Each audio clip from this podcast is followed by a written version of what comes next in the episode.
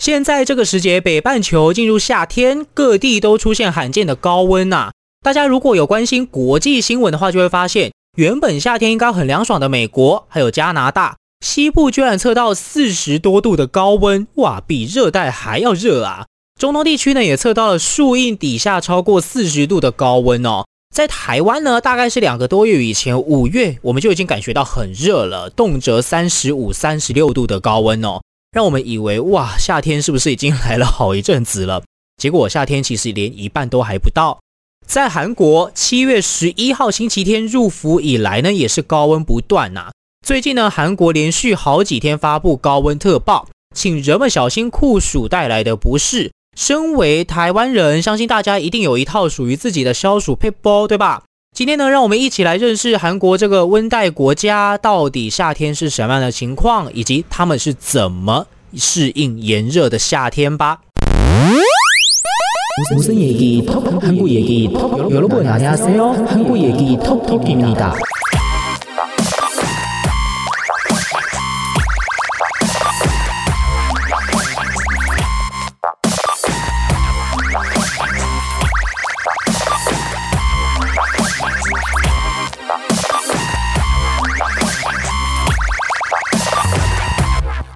有老板娘说哦，韩国野鸡偷偷给我小时候欢迎哈尼达，求能苦要归你们的。欢迎收听韩国语下的节目，我是具赫勋。这个节目呢，很高兴又再一次和大家见面啦。我们节目呢，每周会有一集的更新，你有收听了吗？记得哈，这个收听完之后呢，帮我把这个 Podcast 频道订阅一下，按赞，然后分享出去给你觉得可能会有兴趣的朋友哈。那也记得我有 IG 的粉丝专业。也帮我上到这个 IG 搜寻韩国语一下就可以找到我了，帮我点个追踪。然后呢，我几乎每天都会有好趣呃这个有趣好玩的，可能是现实动态或者是呃这个贴文动态哈，和你一起互动。那么我在录音的当下呢，现在是七月中，最近这几天呐哈，台湾的疫情终于有比较和缓一点点了。呃，最近呢，平均一天的这个新增确诊数字哈，大概都在十几例上下，甚至呢，台湾的社会开始在讨论要不要微解封啦。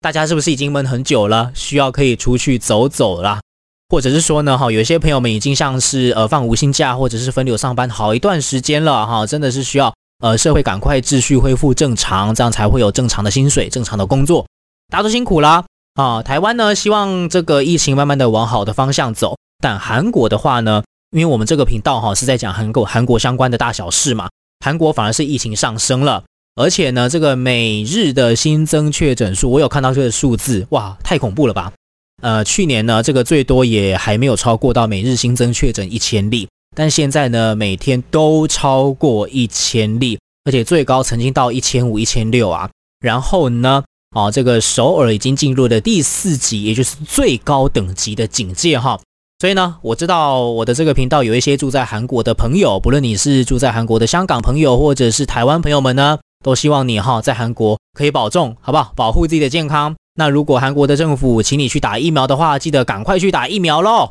那么我上次有说过哈，我的这个韩国语一下的频道呢，慢慢会推出一些新系列的节目了。那本周呢，我在频道里面要推出第三个单元的节目，叫做文化万花筒，是一个比较软性。然后呢，我们一起来了解像是韩国的历史啊、文化现象啊，可能会包含有旅游、美食之类的一个这个节目单元哦。总之呢，因为我觉得这个单元非常的有趣，我觉得应该可以透过这个单元呢，让喜欢韩国的朋友们更了解韩国，然后呢，对韩国文化并不是很熟的朋友们呢，也可以多一点点的认识。因为毕竟啊，台韩现在呃这个之间的交流是蛮频繁的。我们其实，在如果没有这个疫情影响之下的社会哈，台湾应该蛮常看到台北啦哈，或是各大都市很容易看到韩国观光客。那其实呢，哦，没有疫情的话，我们台湾每年也有非常多人去韩国观光啊。所以呢，我们如果能够多了解一些这个文化历史的由来，然后呢，让彼此在诶这个我去你的国家拜访，你到我的国家，大家能够多一点点的认识的话呢，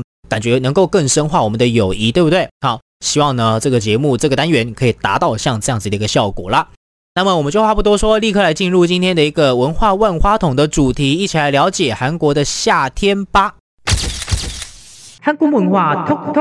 文化万花筒。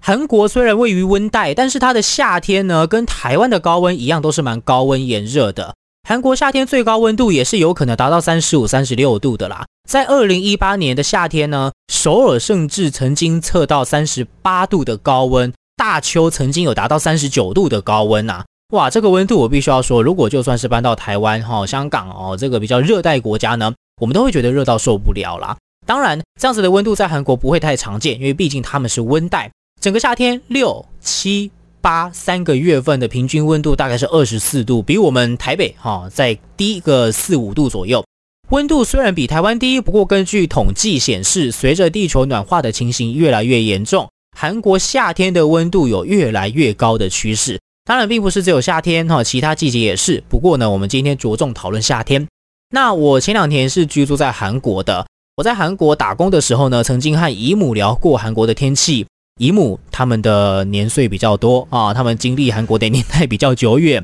所以姨母就说啊，在他们小时候呢，韩国夏天真的是呃，也是有炎热的时候，但是呢，吹吹电风扇，忍个几天就不会那么不舒服了。但现在呢，不开冷气的话，哇，夏天真的不是人在过的哈。虽然有可能是因为姨母也年纪大了啦，没有办法承受这种比较极端的温度。但其实也可以体会到，哇，现在的天气真的是越来越他妈的热了哈！台湾的朋友或是香港的朋友，来自热带的朋友要体谅他们一下啦。你会说，哎，我们的夏天更热哎，而且夏天一到就无穷无尽，白天热，晚上也热。哎，你们温带国家是觉得自己在热极点的，但的确啊，温带国家夏天其实没有那么的热，像韩国真的是六七八这三个月份夏天呢。那其他的时间呢？比方说五月以前，或者是呃九月以后呢，就真的蛮多时候是凉多了。不像台湾，有的时候呢四五月就开始蛮热的，然后呢到了十月、十一月，有有时候还会蛮热的天气哦，就是有时候会怀疑到底秋冬来了没有。韩国不太会，四季是蛮分明的。不过呢，夏天这三个月也是挺让他们够受的啦。尤其呢，在夏天里面有一个叫三伏日的日子呢，更让他们觉得受不了。在中国传统文化里面有一个俗谚叫做“热在三伏，冷在三九”。到底什么是三伏呢？三伏日是一年当中最热的一段时间，在温带的地区，像韩国呢，就常常有这样子的一个说法。这个时间大概有四十天左右。根据这个资料记载，夏至那一天开始算起的第三个庚日，就是三伏日的第一天。夏至我们都知道了，大概是在六月二十一、六月二十二日左右，整个北半球都一样哈，没有一个地方例外。一个庚日大概有十天左右，所以配合这个传统的日历算起来呢，夏至之后大概是二十到三十天左右，就是三伏日的第一天啦。对应现在的阳历，大约落在七月中，像今年的三伏日第一天是七月十一号，去年二零二零年的三伏日第一天是七月十六号。二零一九年的三伏日第一天是七月十二号。三伏日顾名思义就是有三个伏日，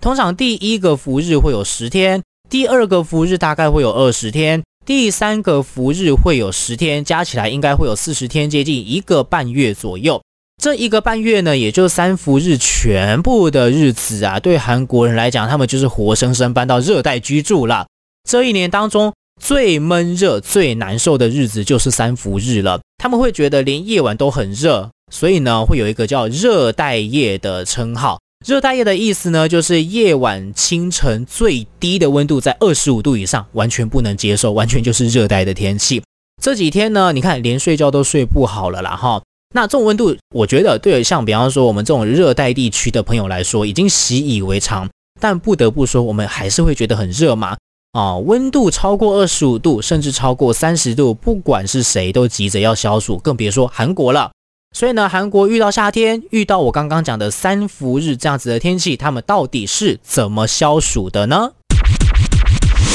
韩国在三伏日的这几天会吃生鸡汤、三鸡汤，没有错，你完全没有听错，吃热热的人参鸡汤，夏天还吃热的，你一定会说，哇，这样子根本就很痛苦诶。而且人参这个东西其实还蛮补的，所以光听吃下就会觉得吃完绝对满身大汗，没有错，就这样子的。传统的韩国人认为啊，在夏天的时候，因为环境的温度很高，所以相对之下体内就比较寒，在这样子的状况之下呢，身体比较容易生病，所以要需要吃一些比较补充热量、身体热能的东西，让身体和环境的温度互相保持平衡。在传统的社会里呢，鸡是相对容易取得的肉类。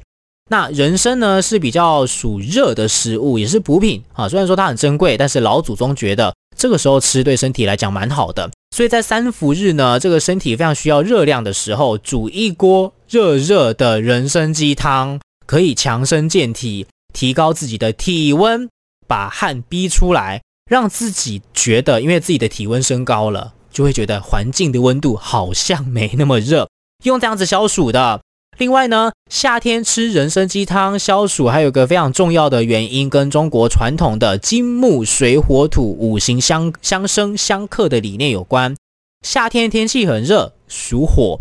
参鸡汤里面有油，属金。火呢，虽然克金，不过啊，秋天是属金的，所以呢，吃人参鸡汤有一点把秋天需要的五行元素之一的金给它补一补啦。这样子呢，你过秋冬的时候身体比较不会不适，是这样子来的。我们听完之后会觉得，哇，韩国传统在夏天在三伏日吃这个参鸡汤、三鸡汤的这个原因哦，听起来好像有一点点不不太符合我们现在的科学根据，对不对？因为你知道，夏天温度再高，其实很难比我们人体的温度高啊。我们人体温度大概是三十六度左右，台湾都不可能天夏天天天达到三十六度了，更别说韩国。所以呢，你如果真的要把我们的体温啊这个升高到，因为吃东西升高到可以对抗环境的温度，我们的身体可能会烧起来哦，可能不太舒服。那另外呢，根据现代科学的研究，人参是很补，没有错啦。吃人参可以补充 GOT、GBT 含量，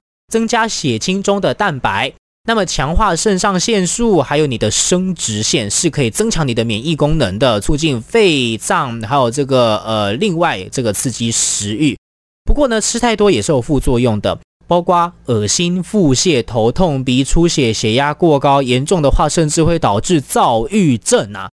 因此呢，你看现在的医学建议是在韩国，他们传统夏天生鸡汤是拿来解暑用的。不过呢，适量就好了啊，解暑可能还是要靠其他的方法来帮忙。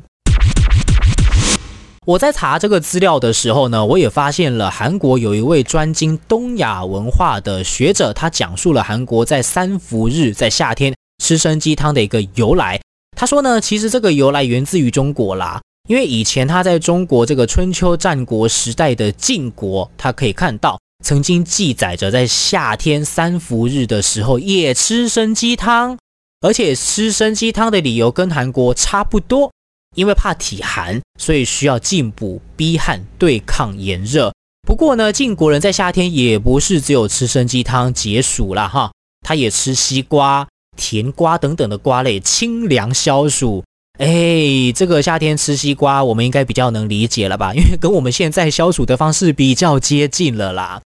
我们可以说呢，这个习俗传到现在哈，可能开始有一点改变了。我们会觉得夏天真的还在吃热食来让自己解暑，符合现在现在的人哈在过夏天的一个真的的习惯吗？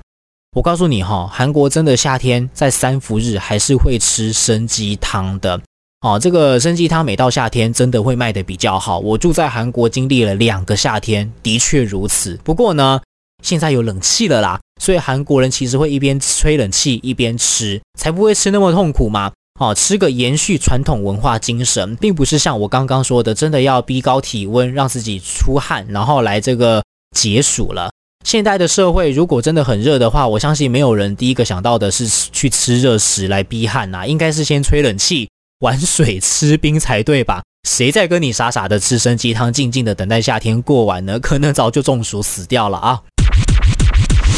你看，从一个夏天聊到现在，好像有一点多的知识，是不是很累？居然可以分享到这个金木水火土五行的一个相生相克的元素，甚至呢还聊到这个吃生鸡汤的一个根据由来，这样子。今天的这个分享的韩国文化呢，我们可以观察到。跟我们台湾呢，还有许多国家的传统文化一样，传统的老祖宗非常重视天气对我们人体的影响，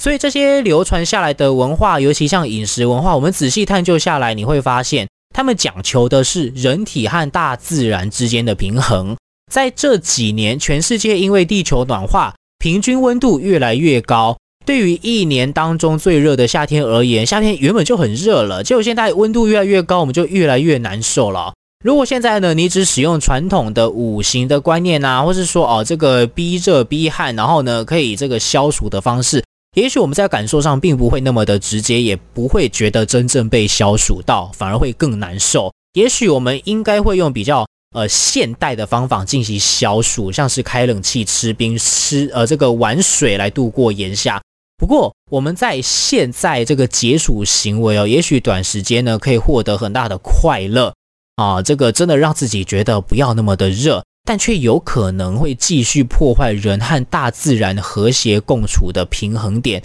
我是这么想的啦，我不知道你是这么的觉得的吗？还是你是觉得，第一，其实今天传统韩国人在炎炎夏天吃热热的生鸡汤，这其中的道理很棒，而且这个方法的确很适用。现在地球暖化问题加剧，我们该承袭老祖宗的智慧。静心消暑，好好的救地球，还是说第二，现代的时空背景不一样了啦？现在的科技啊、医学啊，或是我们哲学思考的这个方式，都跟以前不一样，发达很多了。传统文化的精髓，我们当参考，但是要解决现代人的问题的话呢，需要多用我们现代人的方法呢。我先说，其实我个人比较是属于科学派的，所以我会选第二个答案。因为我会认为哦，老祖宗传下来各种的文化，尤其是饮食文化。我们今天聊到这个韩国夏天要让自己消暑，反而吃热食在逼汗这样子的一个传统文化，其他在教我们的是，你时下的社会问题要怎么解决？你应该要找到适合时下解决那个问题的方式啦。他们当时也是用了他们仅有的社会资源还有知识，才会演变出夏天吃参鸡汤来适应酷暑的啊，对不对？我们现在的夏天环境不太一样了，我相信呢，哦，这个我们现代有进步的科学、进步的医学知识，还有不一样的文化习惯，这个酷暑问题的解决方式，可能也会从我们现代的这个所使所能使用的方法之中演化出新的方法，然后呢，变成一个新的社会文化再传下去。至于夏天吃参鸡汤，哎，老祖宗留下来解暑的传统文化，我们还是可以做个体会。啊，体验这个文化被形成的智慧，然后我们记得用这个智慧继续创造新的文化，让以后的人这个人们哈可以学到更多的文明结晶。你怎么想的呢？都欢迎留言告诉我你的想法吧，以及来告诉我夏天到底你是怎么样解暑的。我除了想到吹冷气、吹电风扇，我有点不知道到底还有什么方法的了。或者是有哪些食物你在夏天的时候吃，你会觉得更棒呢？好，赶快告诉我。那我们今天的节目来聊聊韩国夏天这个非常好玩的，居然吃热热的生鸡汤的文化，不知道你有没有感到非常的惊奇？